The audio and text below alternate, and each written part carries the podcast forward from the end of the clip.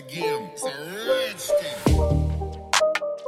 Hello, everyone, and welcome to our eighth episode of Honesty Hour.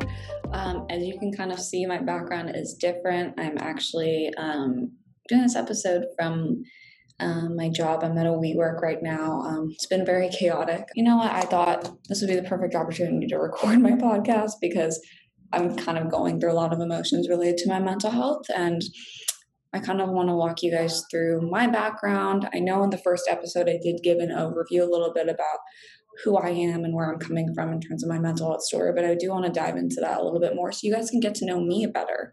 Um, obviously, being a host, it's you hear my voice, but you probably want to know the person behind that voice and who is promoting this message forward and maybe why. So, kind of for today, I think what I'm going to do is obviously won't have a guest with me to have a conversation. So this might be a little bit shorter, but kind of going to go through my background and then um, where I grew up, kind of college experience, how that transformed into my mental health experience, and then kind of where I am today and what I want to do with my mental health as well as in the mental health space.